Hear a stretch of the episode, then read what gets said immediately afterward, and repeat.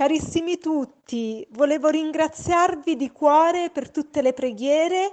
E, um, ho sentito adesso dal medico, il suo neurologo, che l'intervento è andato bene, Tiziana è sveglia, è ritornata in reparto e quindi tutto procede bene, ecco.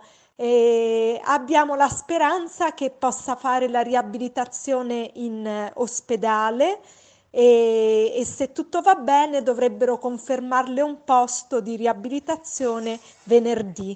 Quindi grazie di tutto, grazie di cuore, Tiziana è grata a voi ma anche a tutti noi. Un abbraccio forte, ciao a tutti.